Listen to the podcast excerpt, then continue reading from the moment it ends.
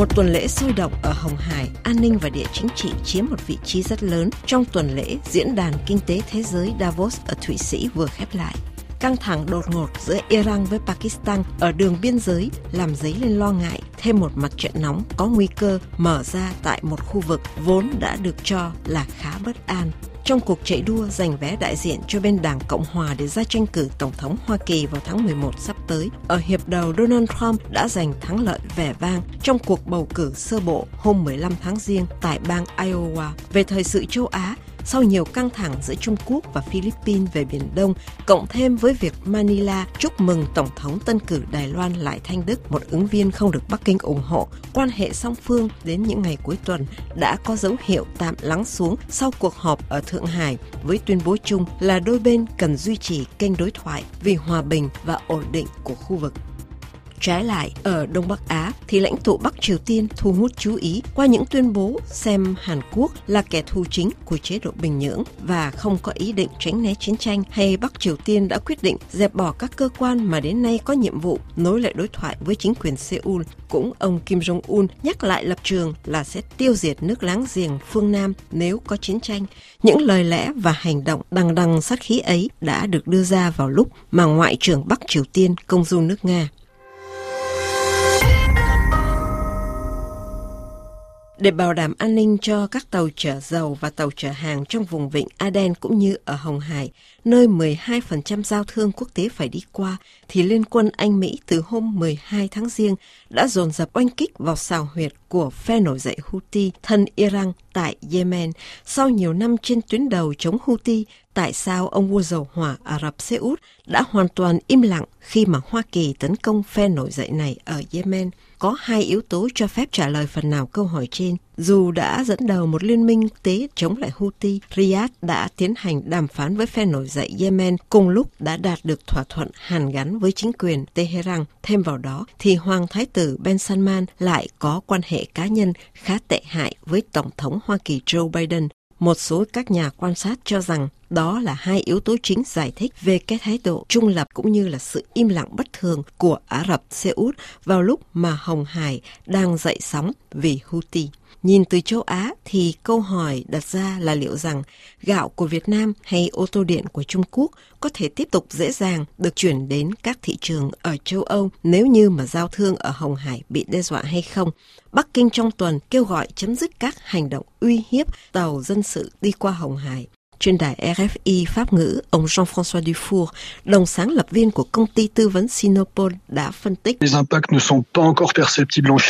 Những tác động hiện thời chưa đè nặng lên giao thương của Trung Quốc, thế nhưng Bắc Kinh muốn bằng mọi giá tránh để kịch bản đó xảy ra. Ví dụ như ở thời điểm này, ngành công nghiệp xe hơi của Trung Quốc đang mở chiến dịch đẩy mạnh xuất khẩu. Trung Quốc vừa cho phép nhiều tàu chở hàng mới hoạt động và chủ yếu là để chở xe hơi điện của nước này sang thị trường châu Âu, bắt buộc sẽ phải đi qua biển Hồng Hải. Do vậy, các diễn biến gần đây trong vùng biển này không thuận lợi cho Trung Quốc chút nào. Chi phí giao thông tốn kém hơn, hàng hóa bị chậm đưa sang châu Âu hơn, và đó là những điều không có lợi chút nào cho các nhà sản xuất Trung Quốc. Trong khi đó thì bất đồng giữa Hoa Kỳ với Israel càng lúc càng rõ rệt về chiến tranh ở Gaza về hồ sơ Palestine, một lần nữa quan hệ cá nhân giữa Tổng thống Joe Biden với lãnh đạo Israel cũng là một trở ngại. Lần đầu tiên, Thủ tướng Netanyahu chính thức khẳng định với Nhà Trắng dứt khoát từ chối giải pháp thành lập một nhà nước Palestine. Đặc phái viên của RFI Julian Chavan từ Jerusalem tường trình về cuộc họp báo của ông Netanyahu tối thứ Năm 18 tháng Giêng vừa qua. Trong cuộc họp báo tối qua, Benjamin Netanyahu đã ba lần nói không, không với kế hoạch thành lập một nhà nước Palestine, không trước khả năng ban hành lệnh ngừng bắn và không với việc công nhận chủ quyền của Palestine ở Gaza. Washington đã ghi nhận tin này một cách rất khô khan. Nhà Trắng chỉ bình luận là tiếp cận vấn đề từ một góc độ khác. Mỹ gây áp lực với Thủ tướng Israel để tiến tới một giai đoạn kế tiếp, đó là việc thành lập một nhà nước Palestine, điều kiện thiết yếu theo quan điểm của Hoa Kỳ cho phép mang lại hòa bình. Thế nhưng theo lời Aynet Wilf, một cựu đại biểu quốc hội Israel và bà cũng là một nhà quan sát về bang giao giữa Israel với Mỹ, thì Nhà Trắng đang nhắm nhầm mục tiêu. Theo bà, ở vào thời điểm này, Hoa Kỳ và nhiều quốc gia khác hoàn toàn mù quáng về những lý do thực thụ của cuộc xung đột. Vấn đề không mang tên ông Benjamin Netanyahu, nhưng nếu Mỹ gây sức ép với Israel để thành lập một nhà nước Palestine và không đặt những điều kiện tiên quyết với người Palestine để dừng cuộc chiến chống lại nhà nước Do Thái, thì đây sẽ là một ý tưởng tai hại Vấn đề càng thêm khó khi mà hai ông Joe Biden và Benjamin Netanyahu từ nhiều tuần qua không trực tiếp trao đổi với nhau qua điện thoại. Julien Chavan, Boris Vichit, Jérusalem, RFI. Nhìn sang Ankara thì niềm tự hào của Thổ Nhĩ Kỳ mang tên Alper Gezerafchi, phi hành gia đầu tiên của quốc gia Hồi giáo này, được đưa lên trạm không gian quốc tế ISS. Chuyến bay đã khởi hành từ Cap Canaveral ở bang Florida cùng với các đồng nghiệp người Thụy Điển, Ý, Tây Ban Nha, phi hành gia Thổ Nhĩ Kỳ, bắt đầu một chuyến công tác trong hai tuần lễ. Thông tín viên thường trực của RFI An Anlauer từ Istanbul tường thuật. Événement historique et fierté nationale. La presse et les officiels Một sự kiện lịch sử, một niềm tự hào quốc gia, báo chí và các quan chức Thổ Nhĩ Kỳ lặp đi lặp lại những cụm từ này để chào mừng sự kiện. Ankara đưa phi hành gia Alper Gecerafti lên trạm không gian quốc tế. Đây là một trong 10 tham vọng hàng đầu mà Tổng thống Recep Tayyip Erdogan đã đề ra cách nay 3 năm. Chiến lược này đã có được là nhờ hồi năm 2018, Thổ Nhĩ Kỳ đã lập ra cơ quan không gian quốc gia. Nhìn từ Ankara,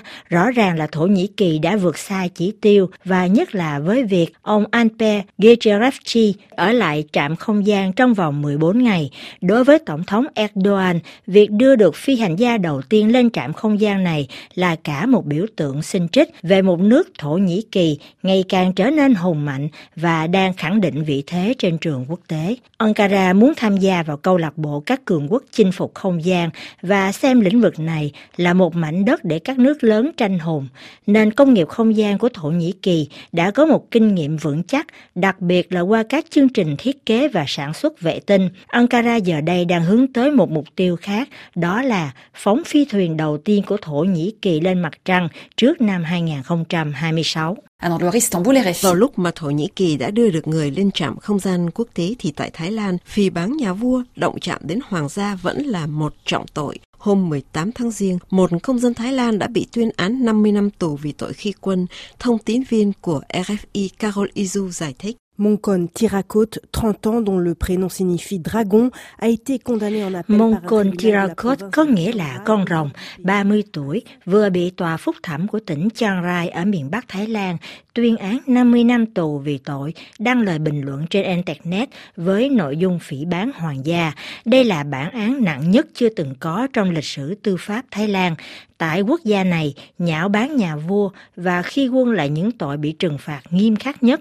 Hình phạt nặng nề này, bản án bị kéo dài thêm 11 năm so với phán quyết ban đầu là một hình phạt để làm gương và chứng tỏ rằng không ai có thể động chạm đến chế độ quân chủ Thái Lan.